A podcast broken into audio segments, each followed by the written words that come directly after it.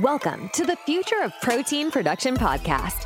In this series, we will explore the technological advancements that are shaping alternative proteins. From cultured meats to plant based proteins, we will talk to experts and innovators who are working towards a more sustainable, efficient, and kind protein production system. Join us as we dive into the exciting possibilities and challenges of the alternative protein production industry in the years to come.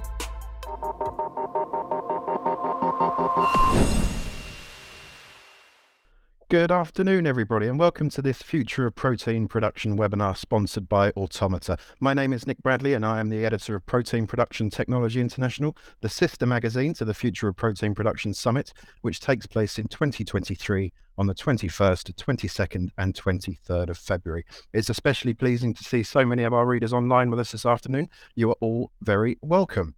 Now, putting cultured meat into consumers' hands has a lot of challenges, especially in production process processes where getting from R&D to production and from production to scale is fraught with pitfalls. Today we will be discussing the topic of scaling cultured meat, not a new topic of course, but one that has taken on a much greater level of significance in recent weeks following the news that the Food and Drug Administration in the USA has approved the chicken product from Upside Foods as being safe to eat. We will naturally touch upon that today. Um, that is only one company and it is only one product from that company. There are other hurdles to negotiate before US consumers see it on their plates, not least the USDA, but it's a very, very promising development, not just for Upside Foods, but for the global cultured meat sector. Now that we know animal agriculture is catastrophic for the environment, responsible for at least 14 to 15% of global GHGs, and it uses large quantities of land, resources, and energy. And we also know that the global population is increasing. Currently, it's around 8 billion and predicted to rise to somewhere in the region of 10 billion by 2050. With this ever expanding global population and humanity's appetite for meat products not really showing any signs of wavering, the food industry is looking to ever more technologically advanced solutions to feed the world. Current rates of meat production from livestock are projected to contribute around 0.5 degrees centigrade of global temperature increase over the next century, while demand for meat is expected to grow a further 76% in just half that time. Uh, in light of this, there is substantial interest in developing alternative proteins, within which cultured meats are just one of the solutions. So today we have with us a wonderful panel of experts who are tackling the very issues that cultured meat producers globally are facing.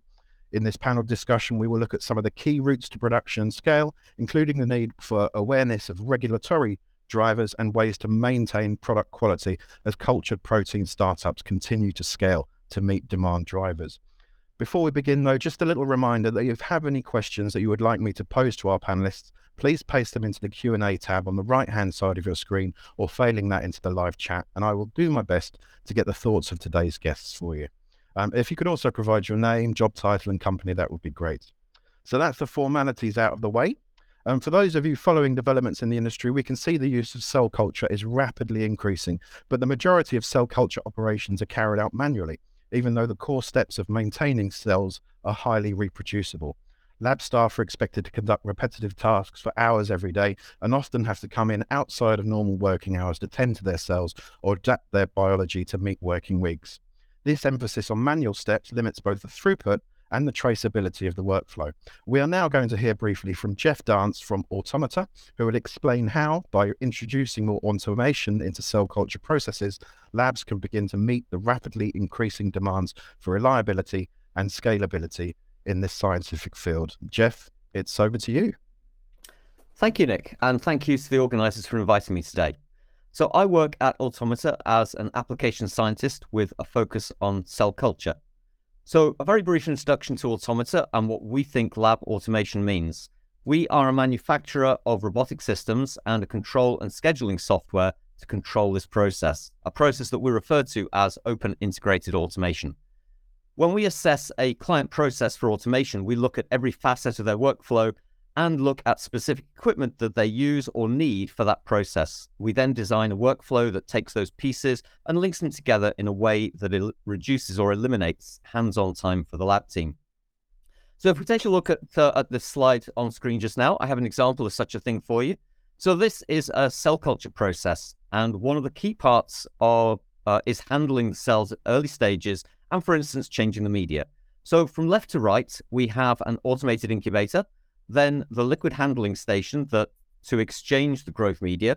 Additionally, we have an automated centrifuge, an automated microscope, and finally a plate sealer automated freezer. And these last two were specific for a client project.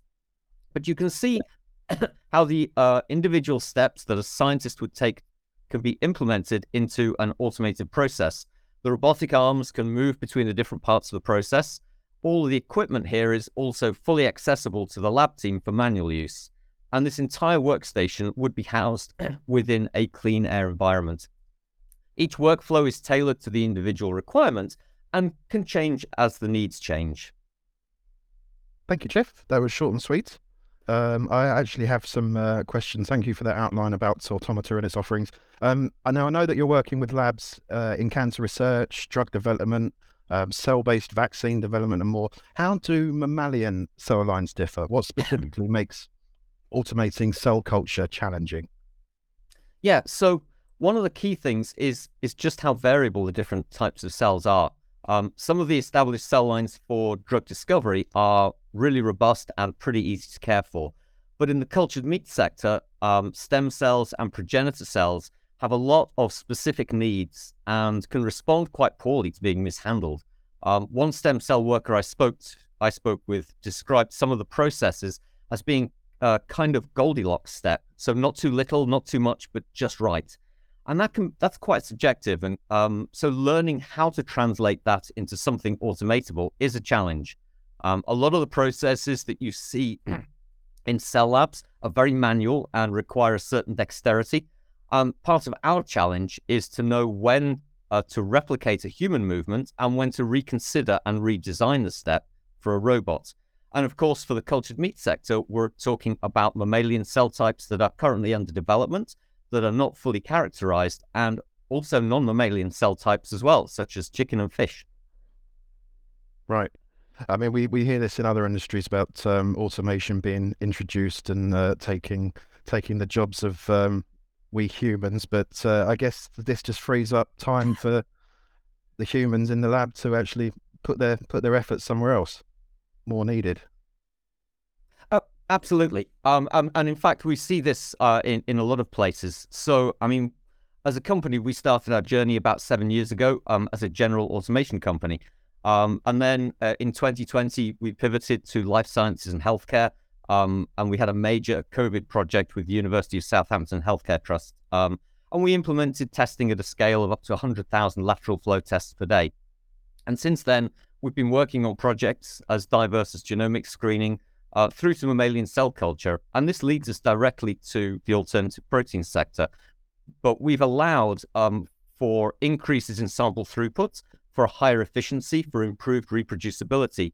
And of course, a decrease in the hands-off, in the hands-on time for the scientists means they can actually spend more time in thinking and planning and actually doing science. Um, and so those are the those are the kind of things, the advantages that, that automation would bring. Right. I mean, how are your products um, from those other sectors paying dividends? Um, and deploying this technology in food tech, what benefits can this bring to the to the alt protein sector or, cultured meat as we're talking today?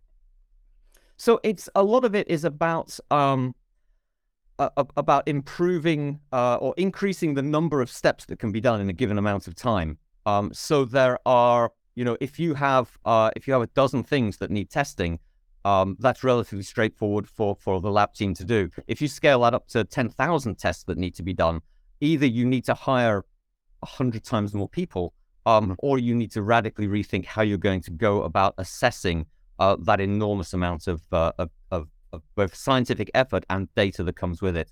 Um, and so to be able to automate uh, those processes, to do them in parallel, to do them on a longer workday, uh, to do them overnight, to do them over weekends, um, you mentioned um, earlier about uh, the need for sometimes to come in on the weekend.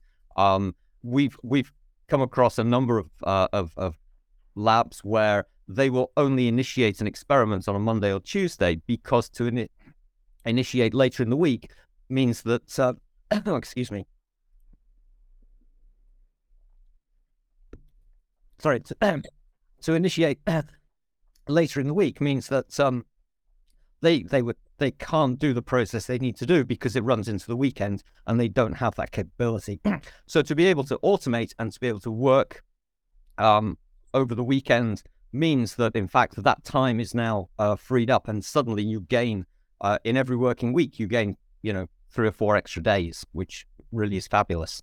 Yeah, that all, all mounts up. Now we've got um, viewers here today. I mean, they're, they're from organisations of all shapes and sizes, um, startups from university labs all the way through to the, you know, the bigger end of the the sector. There, how do you know uh, if automation is right for your lab? Yeah, so it's it's clear from our market research that the automation of laboratory processes in the biology and novel food sectors is really still in its infancy. A lot of times, people are not sure that a process could even be automated. Um, and scientists love getting busy in the lab, but there comes a point where the repetitive nature of the work and the extent of the work leaves people with too little time to both get the work done and assess the results of their labors. Um, honestly, from, from what we've seen so far, the simple answer is that every lab could benefit from some form of automation. Um, and this could be uh, as simple as implementing, uh, you know, a, an automated pipetting liquid handling station, all the way through to the more uh, process-driven uh, example that I gave at the uh, at the outset. Um, and, and, to be just a little bit salesy, if you'll excuse me, just give us a call and, and let's see what might work for you. No, no problem with that. No problem with that. Well, we're hearing from Mosa Meat Steakholder Foods and Hoxton Farms shortly. I mean, what among the processes in these types of companies uh, would be suitable for automation? Just putting it in that context of cultured meat. Yes, that, that's a great question. Um, and actually, I'd love to hear what the panelists think as well. Um, mm-hmm. But from from what our contacts in the alternative protein sector have told us, the science of culturing cells for food is, is well established, of course, but the technological position is still very early stage. So there's a lot of testing and development required. For instance, uh, testing of many hundreds or thousands of, of growth factors and nutrients in all combinations to optimize cell growth is required. Um, and it's highly specific and custom process for every company and every cell type. This is a huge amount of work, yet it's very repetitive and it's very amenable to automation. So, and this rapid testing and prototyping is critical uh, for commercialization. And then once scale and manufacturing production is achieved, um, there's a significant and ongoing need for quality control and testing. Um, and again, this step, it's especially if done in house, is highly automatable.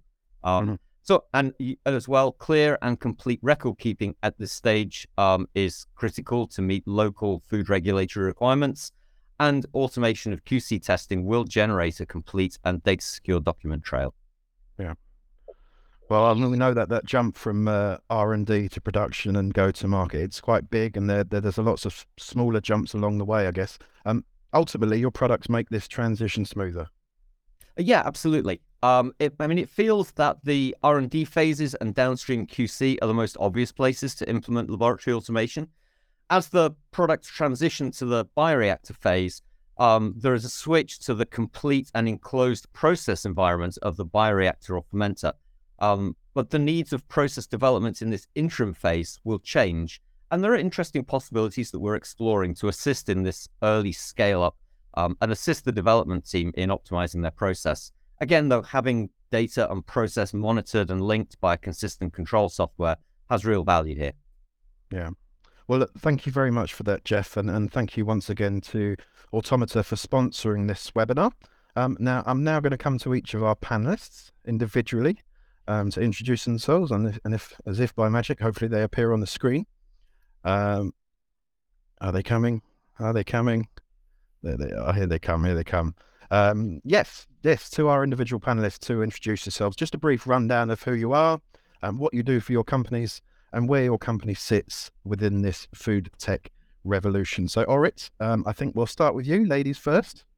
Thank you. Thank you very much for the invitation. So I'm Orit Goldman and I have uh, um, a vast experience in uh, multidisciplinary biotechnologies, especially in cell therapy.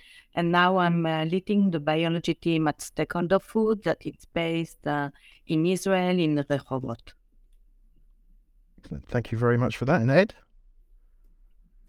Thanks very much, Nick. Thanks for having me on the panel. Um, my my background is probably different to most people in the space. Um, I'm a mathematician originally, um, studied for a while, and, and then went into machine learning in industry and have worked in, in startups for, for a, a good few years. Um, co-founded Hoxton Farms back in 2020. Um, my co-founder Max, he's a synthetic biologist, um, and fundamentally we came together with this philosophy that the meat industry is is broken, it's killing us and the planet, and on the other side we've seen demand for plant-based meat has been soaring, which is great, but we think that plant-based meat still isn't good enough yet, and that's because it's missing this one key ingredient, which is fat.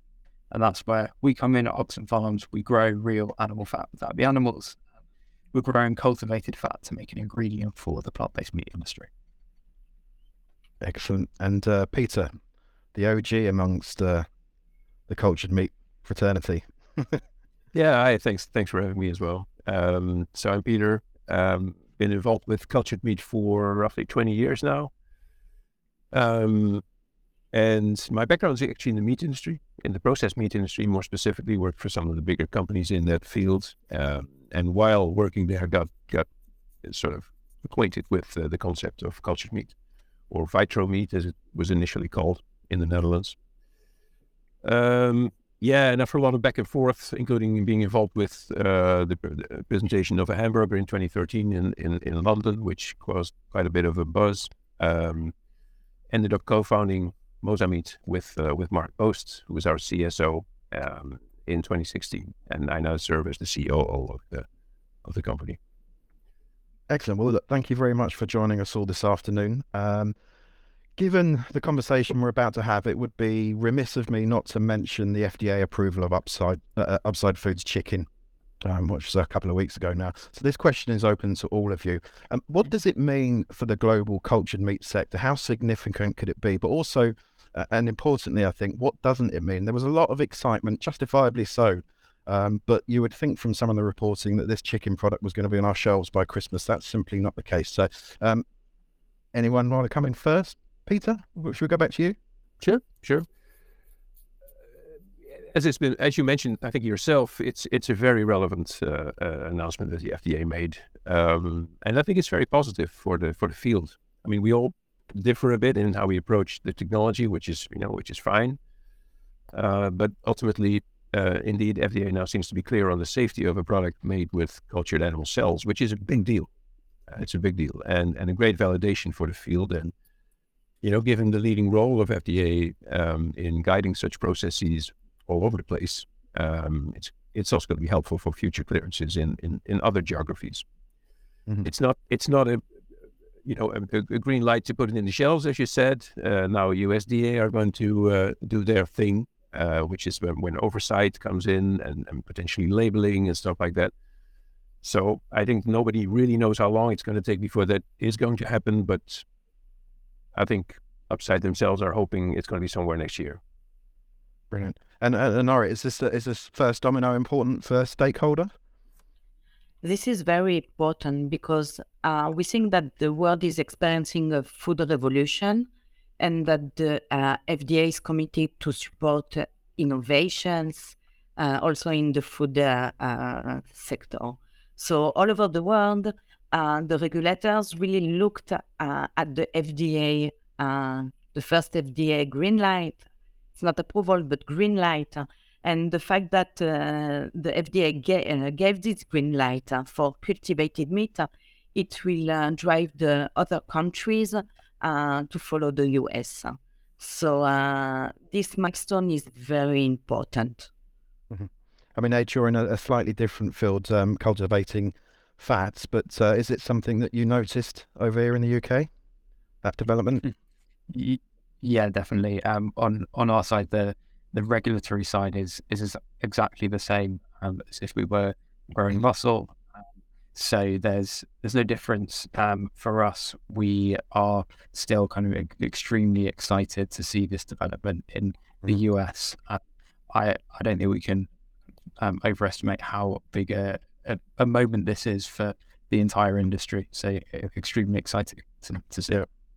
I mean, we're not going to focus too heavily on regulations today, but um, we cannot escape the fact that everything revolves around what we can and cannot make and sell. So, from a regulatory standpoint, Singapore is the only country um, to have approved a cultured meat product thus far. Uh, I think it's chicken bites from Eat Just um, already on sale in that country. Um, all right, Israel is a hub of food tech globally, and we know that Tel Aviv is home to a, a lab-grown meat restaurant. I think it's called the Chicken, um, which was opened by Super uh, SuperMeat next to its production facility. Where is Israel currently with its regulations? I mean, you'd think, given the concentration of companies in that region, that Israel would be hot on the heels of Singapore. I mean, what are your hopes at Steakholder Foods with regards to the regulations there, um, paving the way for your company to get your products onto shelves and into restaurants? So, in general, in Israel, uh, the innovation has a huge importance. As uh, you can uh, see for the uh, COVID uh, virus, uh, Israel was the first, one of the first to vaccinate the population. So regarding the cultivated meat, it should be the same. Um, Dr. Ziva Hamama, head of the Novel Food in Health Ministry, is pushing really hard uh, for the cultivated meat uh, acceptance. So there is really a lot of companies in the culture meat uh, field in Israel, and uh, it's not only the Ministry of Health that want to accelerate the regulation process, but also the government.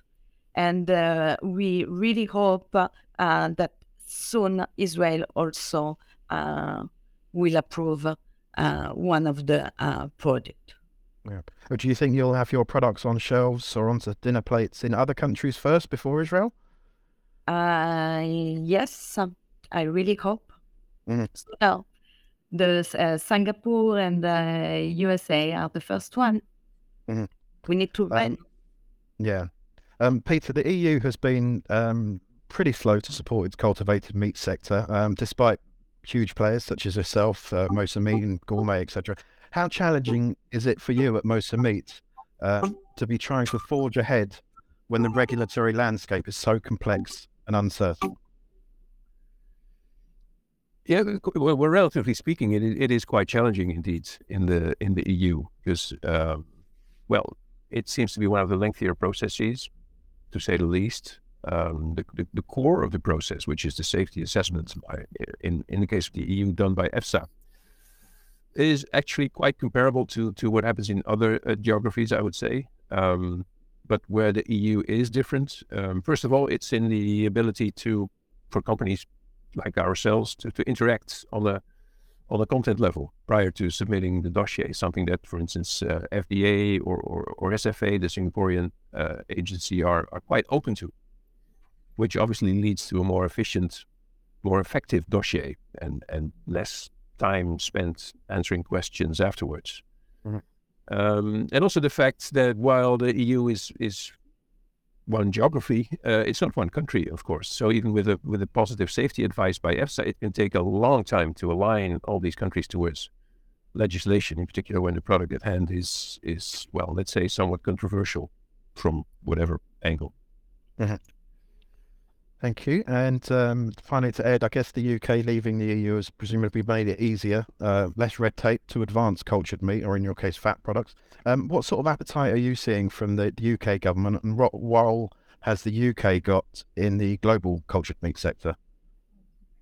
Yeah, so um, since Brexit, um, it's it's been interesting in the UK. Um, when we left the EU, we kind of adopted the same regulations already exist in, in the EU, the, the novel foods framework. And now um, the the safety assessment that you need to go through in, in the UK um, looks very very similar to, to that in the EU. But as as Peter mentioned, that's that's one of the the challenges that exist in the, the EU. And the other challenges um, coordinating um, and convincing lots of different jurisdictions um, and countries to to approve this product finally in the UK, we don't have that problem. We have um, one one government that we need to go to, one health minister that um, needs to, to tick the box at the end of the process um, and agree to approval. Um, so that means that it's likely that the UK will move a little bit quicker than, than the EU, um, but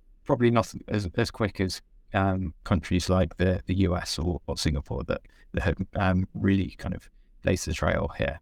Mm-hmm. It, in terms of this question of kind of what role the, the UK has in the, the global sector, I think it, a really important one. Um, we we have some um, really important universities in, in the UK and, and really um, amazing stem cell research that, that goes on here. And, and that's all contr- contributed to uh, an amazing cultivated meat industry that's, that's developing. Ultimately, I think um, similar to what Orit mentioned there, um, it's likely that companies in the UK will also look to the US or um, Singapore to be markets that, that we sell in first. Yeah. Okay, before I come on to my next um, topic, just a reminder for everyone that there is a little Q&A tab there um, on the right-hand side of your screen. So if you would like to pose a question, please do. Um, I'm just going to give a quick one to Orit here. Um, how can Israel collaborate with the Gulf states? Um, uh, this is Matilda Dochi. Um, she has heard it is difficult to establish a partnership with an Israeli company due to restrictions from Gulf states um, themselves. Uh, I think there is uh, no problem. You know, uh, we are uh, all uh, driven by uh, the novelty, the science, and we are collaborating if, with everyone. Yeah. Well, it's a it's a global problem, and it's going to take everyone around the globe to solve it, I guess. So, um, one thing we often forget in the discussion about feeding the future is feeding the future more healthy foods. The future of food systems are going to face an increasingly clear reality that a protein rich diet is essential for good health, but the traditional meat products will not suffice to ensure the food supply, supply chain's safety, sustainability, and equity on a global scale. An important consideration is achieving product attributes that ensure naturalness and nutritional value, if not better, as conventional meat products. So, how at your companies um, are you ensuring that the products are nutritious compared to the conventional meat equivalents? And um, I guess we'll go to uh, Peter there, as you've been involved in this for some considerable time. Sure. Yeah. So this is yeah, nutritional value is is is indeed relevant for consumer acceptance, and not just that. In some cases, for instance, in the EU, it's also relevant for your regulatory approval because in the EU you need to demonstrate if you mimic a product, you need to demonstrate some level of uh, let's say nutritional equivalence with the product you are trying to replace.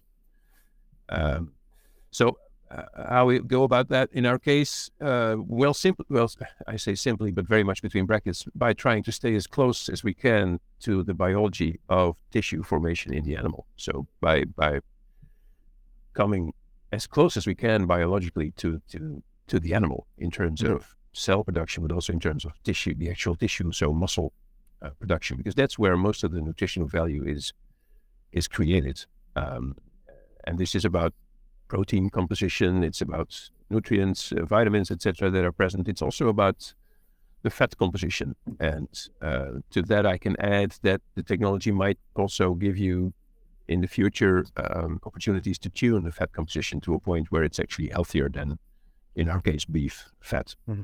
So, yeah, we definitely take, take that into account. Yeah, Ed, that's probably a good point for you to come back in. Yeah, um, I I think it's a, a really exciting opportunity that that we have. We have kind of very fine grained control over the the system that we're working in. Um, we don't always fully understand the system because working with cells can be be complicated, difficult, but we do have a huge amount of control that allows us to um, tune things like the fatty acid profile in, in the cells. Um, and that leads to us, um, for example, balancing the um, saturated unsaturated fatty acid ratio, uh, introducing novel fatty acids like omega 3s into the process, which are, um, which are um, healthier as well. Um, so I think there's a, a, huge amount of potential that this technology has for um, not just replicating or achieving similar nutritional value to conventional meat products, but actually making them much, much healthier. Um, the, the other side of, of this is thinking about the, the safety aspect, not just the um, kind of health sides and nutritional sides.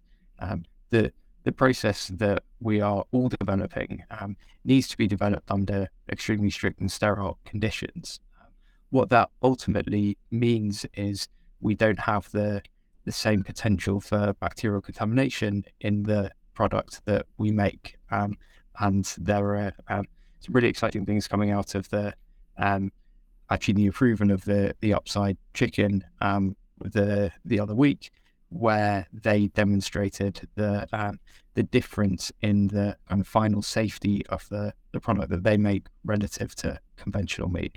Um, mm-hmm. And I, I think that's one of these aspects of the, the process that people don't focus on too much, but is is hugely important. Mm-hmm.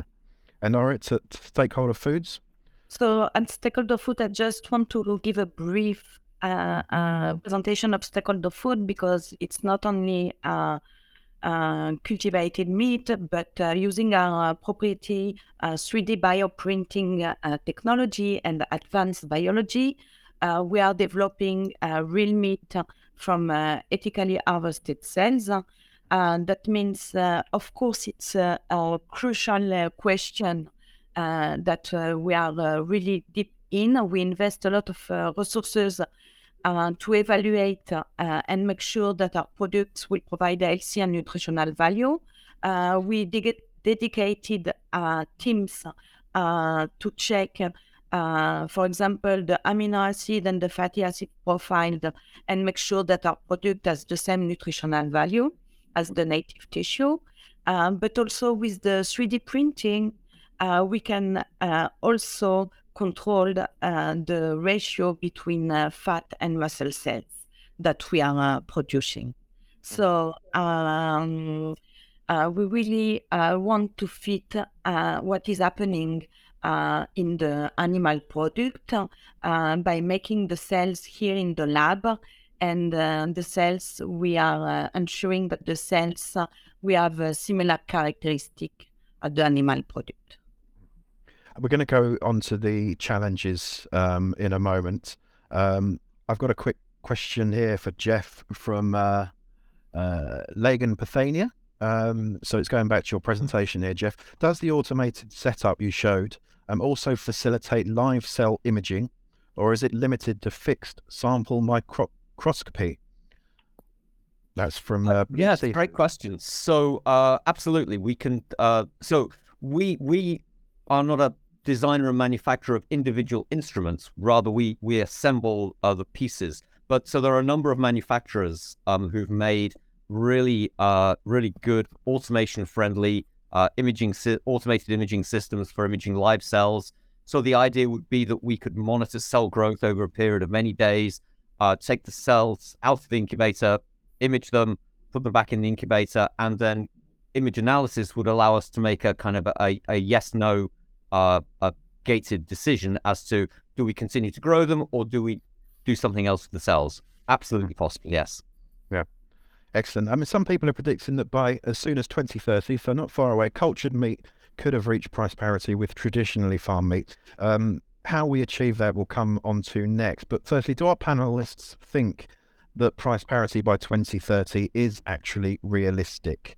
Um, but Jeff, I might as well carry on with you. I know you're not actually in the food sector per se, but sure. from what you know of the sector's developments. I mean, so uh, I, I, I, was at a, a, a recent uh, a conference uh, in Maastricht where uh, the, a lot of uh, discussion was focused around the development of the uh, culture media and you know the input costs, the ingredient costs, and it's very clear that um, you know, when when when I think of uh, of traditionally of cell culture, um, I think of using highly purified, uh, uh, you know, reagents, cell growth media, um, and but the ability to to use uh, food grade uh, components to do cell culture is going to bring in huge cost savings, um, which will have a tremendous impact on the uh, the cost of goods and the, the the market price. So I, whilst I couldn't give up a time frame uh, I think it's reasonable to expect that price will become uh, potentially of parity. I would say yes. Uh, Peter, you're next. Price parity 2030? I, th- I think it's doable. I mean, essentially, to reach price parity, you need to do a lot of things. I mean, you need to have a lot of a lot of aspects of your process uh, you need to control. But essentially, you need to do three things, or you need to have three things in place. Uh, basically, first of all, like Jeff said, you have to have really cheap food for your cells much much cheaper than the pharmaceutical product that is typically used today in in uh, mammalian cell culture. Um, then you need to have a process that that ensures the most efficient use of that food. So gives you an efficient conversion of that food into biomass, which means you have to have a very, very deep understanding of the metabolism of your cells and, and of your tissues in, in every stage of the process. And this this actually touches on a couple of points that Jeff made as well earlier because you know you need huge and huge amounts of analyses and interpretations of these analyses and da- data generation to to to to optimize this this part of your of your uh, uh, cost of goods. And then thirdly, um, there are also investments involved with growing this field, growing your your your process, and the investments involved in scale. You must they must be justified by the return. It's as simple as that. So your bioreactors and your factories need to be within a certain price range, and typically off-the-shelf bioreactors are probably too expensive for food use, and also some not necessarily, you know, the right technical solution. Um, and by the way, by the way, one one aspect of the work, the actual work involved in the actual scaling is so moving to a large system, which which uh, uh, maybe not everybody realizes. It's not just about b- buying extremely large, shiny bioreactors. It's it's mm-hmm. in reality most of the work is done in smaller scale lab experiments that have to do with testing numerous of those media compositions and and identifying metabolites, learning more of the biology of your cell types and what have you. So a lot of that is is is meant to go towards a large scale, but it's actually done at a very small scale. So to come back to your question, yes, I, I think by 2030 we can reach that point. Uh, although it also depends on the development of, of adjacent industries like the feed industry. But I'm convinced, I'm really convinced that by then we will have the proof of scalability in place. Yeah. Yeah. I guess that's where companies like, uh, sorry, I guess that's where companies like Automata come in um, at, that, at that lab end. Um, all right, before I come to you with that same question, we, we have a question from from uh, Akshay Bhat. Hi, all right, it looks like an interesting technology. How do you see 3D printing? Uh, then it says WRT. I don't know what that means, but about energy consumption and con- consumer acceptance and demand. Any insights on internal robust consumer research that you've done? So uh, I think we uh, uh, we are not uh, going to uh, use the 3D printer and uh, uh, make uh, the uh, to to uh, damage the world with all the consumption uh, and uh, the printer was built uh, really to stay to have a sustainable company and taking care of electricity, gas, whatever needs to be considered. Okay, I'm going to quickly move on to the challenges. We, I mean, we've had a broad discussion about the current state of play. Um, so lots of technical challenges ahead in producing cultured meat at scale. Um, one of those is closely linked to the anticipated demand uh, and intensity of the production process. There is uh, a huge problem um, as we don't really know for sure what that demand will be. And although we won't focus too heavily at the moment on consumer acceptance here today, whether consumers buy into these products is central um, to a discussion about scale. Um, if we are to scale, what are we scaling to? Um, what do you expect the demand to be? How much of a problem is that for for players in cultured meats? Um, all right, might as well stay with you. So um, I think uh, we will need to uh, first educate people to know what is uh, cultivated meat. And uh, we already know from uh, uh, several uh, statistics that uh, at least 25% of people are aiming to test the cultivated meat. And we know that the first, I know that we didn't want to enter to the um, to the customers, but uh, still we we know that uh, uh, the the first people that will be able to test uh, this meat will be the uh, Gen Z, uh, the population in more adverse countries. Uh, so I guess that we we we, we will have steps uh, for scaling up and uh, uh, reach what the um, uh, the demand of the market. Ed, Yeah, so you- asked how much of a problem is this for cultivated meat companies? Uh, How much of a problem is it that we um, that it's difficult to um, estimate demand for cultivated meat products? I don't think it's a problem at all. I think where we're going to get to on in terms of scale is or where we need to get to is is well beyond where any company is right now, um, Mhm. and to be able to really kind of feed the, the population with cultivated meat products, we need to re- redesign the way that we that we do bio manufacturing and turn into an industry that looks um, something more similar to the, the brewing industry, um, for for example, and it's going to take a, a very very long time to to get there. So um, I don't think anticipating demand for for scale is too significant a problem for for companies at the moment. Um, I think that when you look at a company like um, like Just or, or Good Meat, who now have um, a product approved in, in Singapore, they're still only selling in a couple of restaurants there, and that's because um, although the demand is is there, um, it does take time to scale up these these processes. Um, so I, I, don't think it's a it's a worry right now. I think demand will be significant, and for for a long, long time, demand will outstrip um, supply of cultivated meat products. Mm-hmm. And the scale of manufacturing um, envisioned for um, cultured meat production is orders of magnitude above anything um, that has been contemplated previously in cell culture. In terms of scale, um, where are you guys at now yourselves um, in terms of production capacity? Uh, I guess that's a question for anybody, apart from Jeff. uh, Peter.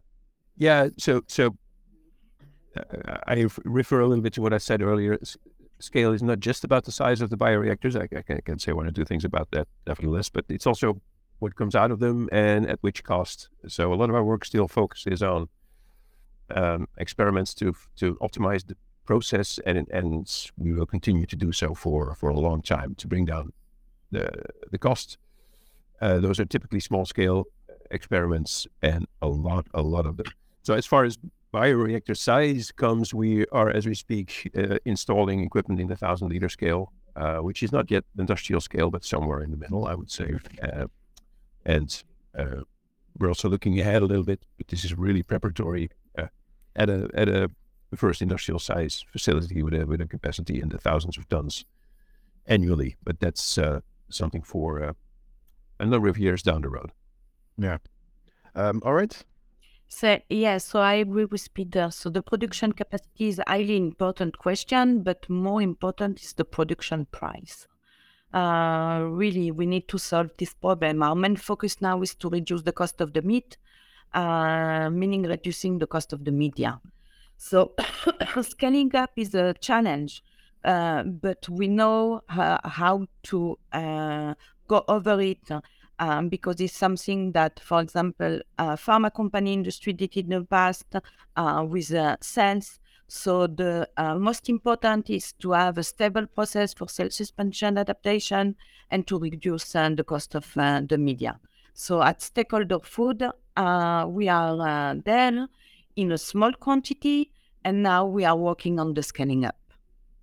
Yeah. Well, I mean, that takes us on to the solutions now that we've um, discussed some of those technical challenge. I mean, you mentioned it there. Cell culture media is the main cost driver for cultured meat products and attributes something in the region of 50 to 80% of all costs presently. For startup companies, it's very difficult. Uh, it's a difficult process to develop their own cell culture media for their specific cells or cell lines. Um, there's a lot of know-how in research and production needed. Um, so this is a question, I guess, to, to all of you. Could I come to each of you now um, to find out how much of a challenge this has been for you um, and how you are working towards uh, a solution with your partners or otherwise to reduce the costs in this area.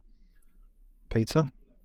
Yeah, sure. Um, it is a big challenge indeed. One of one of the biggest, uh, I, I, guess it's fair to say. Um, first of all, if you look at the basal media, so the, the, the bulk of the media in terms of volume, the, all the nutri- nutritional stuff that's in there, uh, we we hooked up with a feed company, not with a pharmaceutical company to, to be able to use their supply chain experience, uh, their their their material knowledge, uh, their processing capabilities to make the shift from pharma to food or even to feed. So that's an ongoing process, um, and it's that's definitely something you need to to come close to, to price parity mm-hmm. well, for your basal media. Then there's a bunch of well, not really a bunch, but a much smaller part of bioactive components essentially replacements of serum, which we don't use anymore. And I think a lot of us don't use serum anymore. Um, today, they are the most pricey elements of the growth media. And it differs a little bit per molecule. Some of them, uh, actually, most of them probably will be cheap enough in the future when they're produced at scale with just existing technologies. Um, combined with a food regime, and some of them will require other solutions, alternatives from from natural sources, um, which we're all working on as well. So we're working on all those levels, and yeah, I, I would say the difficulty here is not so much the depth of the scientific problem, but in the sheer amount of experiments that need to be done.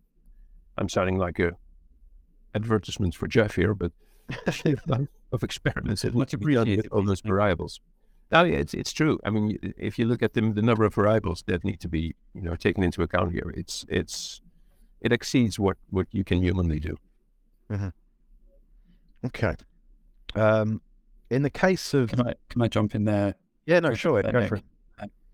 So, so just to talk about how, how we see things at, Hoxton Farms, um, completely agree with what Peter was saying there on this um, search space being extremely large. Um, essentially, what what we have is an optimization problem where we're trying to um, optimize a, a, set of different conditions to ultimately lead to um, the the cheapest media that gives us the best cell growth. Um, what what we do at Hoxton Farms is use um, mathematical optimization and machine learning techniques to to search that space in in clever ways um, to try to reduce the number of experiments that we need to do in order to to find these optimal results. Completely agree with with Peter that there are still um, too many experiments to to do by hand, and we still need to to build um, automation solutions um, similar to what Autonoma automata um, provide. But um, but yeah, we we try to look at this as this mathematical data driven optimization problem, which allows us to reduce the size of the the search space massively. Mm-hmm. And Peter touched on it before. I mean, rather than focus on um, what technologies and models can be exported from pharma, for instance, should technology be brought in from other sectors, brewing, textiles, food ingredients industries? as, is their process throughput and manufacturing cost are closer to what's needed uh, for this market? I guess, uh, Ed, you can carry on there if you want. Yeah, happy to. Um, yeah, uh, definitely. Um, and maybe this this contrasts slightly what what Orit was saying earlier on, kind of looking towards the pharmaceutical industry to um, think about how we scale up the process. Um, I, don't think that's the right industry to be looking towards, although they've been doing a huge amount of, of cell culture. The scales that are reached in, in pharma and the costs that are reached in pharma are completely different from food. So um, we need to look to, to other industries like like brewing um, to think about the the way that we do our manufacturing um, but also um, similar to to what Peter and the team at Mosa are clearly doing, we need to um, look to other industries to um, to find food grade components for our media rather than, um, as you mentioned earlier, Nick, um, using kind of very um, purified components for, for media. we need to look towards these these food grade components, which are still safe for us to use in cell culture, still allow us to to reach the same um, same production um, densities and, and, volumes and everything, but um, do so at a much lower cost. Yeah. Or would you agree? Yeah, absolutely. And in Israel, uh, we are a Steakholder Food uh, are within a consortium about uh, uh cultivated meat. And a lot of uh, Israeli companies are involved in this process. Uh, Israeli companies that are trying uh, to find a solution uh, with recombinant uh, uh, protein and growth factors using microbes or plant for expression system and also looking at protein and growth factor with plant-based alternative. So we are really partnership uh, to uh, all together uh, to decrease uh, uh, the the cost. This uh, leads on to this um, next. Is there a need for more collaboration um, between cultured meat companies um, and researchers, which might potentially decrease the time necessary to reach industrial scale production? I mean, are you quite a closely knit community, Peter? Yes, we are. We are. Um, in a way, I'm, I'm, I'm, and this is more personally. I'm, I'm, I'm a bit sorry that the, the, you know, private money so much came in in such an early stage. I would have liked the whole field to be, to have been more open source in this, in this early stage, more academic, and to, to have the competitiveness uh, kick in at a later stage. But uh, that said, yes, well, in Europe, for instance, we have Cell Ag Europe. Uh, uh a group of by now I think 15 or 16 companies in Europe where we align on regulation and, stuff like labeling, promotional activities, uh, government contacts, etc. Through this through this association, that's good. Uh-huh. Um, yeah, as, as far as IP is concerned, at Mosa Meat we're trying to find a balance between either publishing it, which we also do uh, sometimes, and, and keeping it indoors. I mean, the reality is that that we and others are funded with private money, and yeah, that that's that does close doors and windows a little bit. Um, that's the way it is. Uh-huh. Um, collaboration, Orit. Do you think there's uh, enough of it in the sector at the moment? Yes, uh, we have some collaboration all over the world, and the same. We need uh, to protect uh, your IPs, but my, by making collaboration. And uh, at Steakholder Food, we are really open uh, with collaboration. Uh, I think altogether uh, we need we can uh, uh improve the uh, all of the market uh, cost and and be just earlier in the market and get regulatory approval. Um, we've got lots and lots of questions in here. Um, this one is for from Nikesh Schiavo.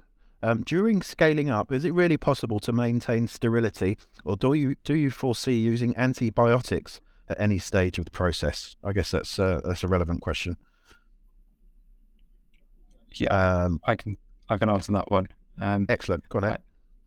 I, I would be I'd be surprised if any company in the in the industry is talking about using antibiotics at, at scale. Um, ultimately, that's that's a um, antibiotics are used in the traditional meat industry, and we're all um, trying to move away from using antibiotics. Um, we don't use antibiotics in any of our um, production at the moment, um, or in our R and D. Um, I think that the same will be true of, of most companies in in the space, and, and that can still be done at, at very large scale. Um, it's it's a challenge. Uh, there are lots of challenges that, that we're facing in this industry, and keeping the environment sterile enough uh, for um, sterility and um, cell culture at very, very large scale is, is one of those challenges, but it's definitely not one that's insurmountable. Yeah. Do either Peter or Orit have anything to add to that? No, I totally agree. Well perfect, perfect. Um, there's another question here actually that seems pretty uh, relevant. Do you think cell ag products could receive EU Common Agricultural Policy subsidies in the next 10 years as well? Um, would that have a significant impact to reach cost parity? Peter, I guess you're best placed to answer that one. Well, either that or removing the, the, the existing subsidies from the traditional sector would, would, would actually have an impact. Yeah, yeah, it, it would. Um, to be honest, I haven't given this that much thought, but um, I, more generically, I would like governments to be more supportive than they are today uh, in general. Although the Dutch government recently allocated 60 million towards stimulating uh, the field, so I shouldn't be uh, too critical. But uh, in, in, general, given the impact this the, the development of this field might have on the planet, not to be too pathetic here, but uh, I, I would I would indeed like to see more involvement, for instance, this way um, come from uh, from governments. Yeah, yeah. I guess there's a topic that we're not going to touch on today. It's the, the lobbyists in the meat sector. I mean, it, uh, we would need a couple of hours to discuss that on its own. Um, so I, am going to move on to some more general um, topics now. Ultimately, we're talking about developing more sustainable food products in the conventional food industry. Uh, and that means everything involved from lab to fork has to be sustainable. How mindful should we be um, of the possibility that we could see a situation in which uh, we have an economically viable cultured meat sector that does not deliver all of the more altruistic or social and environmental benefits currently associated with the technology, um, net reduction in GHGs, gains in health or energy usage. Is, is that a danger? Ed, do you think? Yeah, I, think it's a it's a risk and it's something we should be mindful of for for sure. Um, I think most people who end up in this industry um, are in this industry kind of thinking about all of the, the potential that it has to um, ultimately provide a, a, much more sustainable way of um, producing producing meat, producing food. Um, so we we should always have in our minds whether we're actually um, moving towards that goal or if we're moving away from it. Um, so so companies should um, focus on that. And when we're we're in, in production and producing um, products that end up on, on supermarket shelves, we we should be held accountable um, against the the emissions that that we end up producing. Mm-hmm. Or it's I mean it's not good enough that we're producing um, products that aren't harmful to animals. We we need to make sure we're producing products that aren't harmful to the planet as well. Yes, exactly. So uh, we, we, I think everybody uh, wants to uh, preserve our uh, ecosystems, uh, keeping our food and uh, mm-hmm. uh safe uh, with all the nutritional value, mm-hmm. uh, secure, fresh water secure, and protecting the welfare of animals. this is the point of the uh, all the uh, uh, meat cultivated meat companies, and I think we all are a game player in this system, and we really need to take care of the of the earth. Yeah. Um, I've got a couple of more questions out. Is there an image problem for cultured meats? Um, and it's an early stage industry. The language to describe it is evolving all the time. It's cultured meat, cultivated meat, cell based meat, clean meat, cell ag, lab grown meat, as well as slaughter free meat and ethically grown meat to a lesser extent. Um, do you think we need to come up with a sort of standard, more palatable branding for these alternatives to succeed? Peter? I, I don't have the impression that that's our biggest problem today, to be honest. I mean, mm. indeed, the, the, the product has gone has gone through through multiple names for multiple reasons. Um, I mean, some level of harmonization would be helpful, but I, I don't think it's critical at this point. Uh, mm-hmm. and, and, maybe an association like Cell Ag Europe that I mentioned before can or, probably will be helpful here in, in aligning a little bit more. But uh, mm-hmm. ultimately, it's about it's about the product. That's the, that's going to be the hero. Yeah, Ed. Yeah, agree that the Good Food Institute have, have done a little bit of research on this and um, and have propo- proposed cultivated as kind of a, a word that we settle around, but but similar to, to Peter, um, fundamentally, I think that there are there are other challenges that, that we're all focused on. We, we need to get these these products to market, and we need to do that at a price point that that makes sense for consumers, and then, frankly, um, whenever it's called, I think we'll be in a in an awesome position. Yeah, Oh, it just might end up appearing on shelves without any labeling anyway. So who knows what we'll be eating. Okay, so I'm going to come to each of you now with just some sort of final thoughts, some takeaways from um, the discussion we've had today. Um, Jeff, I'll probably come to you last. Um, Ed, do you just want to sort of sum things up in a few sentences? Yeah, I, I think it's it's been great to to chat to um, really a, a bunch of amazing people in, in the field, um, all pushing together to, to try to make this industry a reality. I think um, this kind of um, panel talking about actually getting from where a lot of companies have, have been over the last few years in, in R&D to, to actually scaling up this process, getting it to market is is super exciting. And, and following on from the um, the uh, the FDA UPSIDE announcement, I think it's it's great to be able to have more and more panels like this. Yeah, it's certainly going to be interesting to follow it. Peter, any final thoughts? No, not not that much to, to, to add. I think we're it's it's clear we're pretty aligned um, in where the issues are, uh, what what the priorities should be, and and, and where it's headed. Uh, so it's good to it's good to, to see that, and I couldn't agree more with, with the relevance, stating the relevance of of the uh, the FDA, uh, well approval. Yeah. No. All right. Yeah, I'm uh, happy to see that uh, everybody uh, uh on the same boat, boat and uh, we are uh, looking for solutions together. it's really great, and then we will we can move forward and succeed to give to the customer cultivated meat. Yeah, um, and Jeff, before many questions in here, I haven't got time to to go um, through all of them, unfortunately. But um, um, the basis of this uh, panel discussion today will will be a, an article uh, in the next issue of Protein Production Technology International. So I'll see if we can weave some of these questions into that to that article. Um, Jeff, to you for final thoughts. Oh, I mean, it's uh, it, it it's a real pleasure and a privilege to be associated with with this industry. I mean, it, it's extraordinary the level of enthusiasm and technical and technological accomplishment is is remarkable. It feels like every time, you know, al- almost every month, the limit of what is possible keeps getting further away. Um, and, and I think everything that has been considered to be, you know, a problem and a limitation, it feels like there's a solution. We may not know what it is today, but I can't help feeling that it's going to be fixed um, and things will move at an extraordinary pace. So, Yeah. yeah, thank you, everyone. It's certainly going to be exciting to cover it. That's uh, all we've got time for today. I would like to thank our panelists, uh, Jeff, Peter, Orit, and Ed, for sparing some time out of their busy schedules to participate, uh, and also to Automata for sponsoring today's discussion. Uh, it's certainly been a lot of food for thoughts. Um, as I said before, what you have heard today will be turned into an article for the January February edition of Protein Production Technology International. It's a bit of a mouthful, that title, which will be published on the 25th of January 2023. Um, if any of our viewers today would like to be involved in that feature, do please get in touch with me via LinkedIn.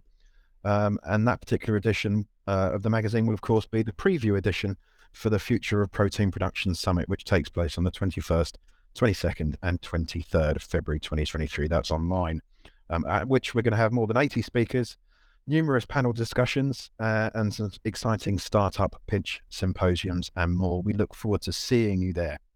Um, if there are any questions we didn't get to, uh, we'll be sure uh, sure to forward them on to our guests today, uh, and hopefully they can get back to you via email. I hope you've enjoyed what you've heard today. We'll see you next time. Thank you for listening to the Future of Protein Production podcast. We hope you gained valuable insights and knowledge about the innovative technologies and practices that are transforming the way we produce protein. Don't forget to subscribe to Protein Production Technology International, our multimedia magazine, and follow us on social media to stay up to date with the latest news and updates. Stay tuned for more exciting episodes.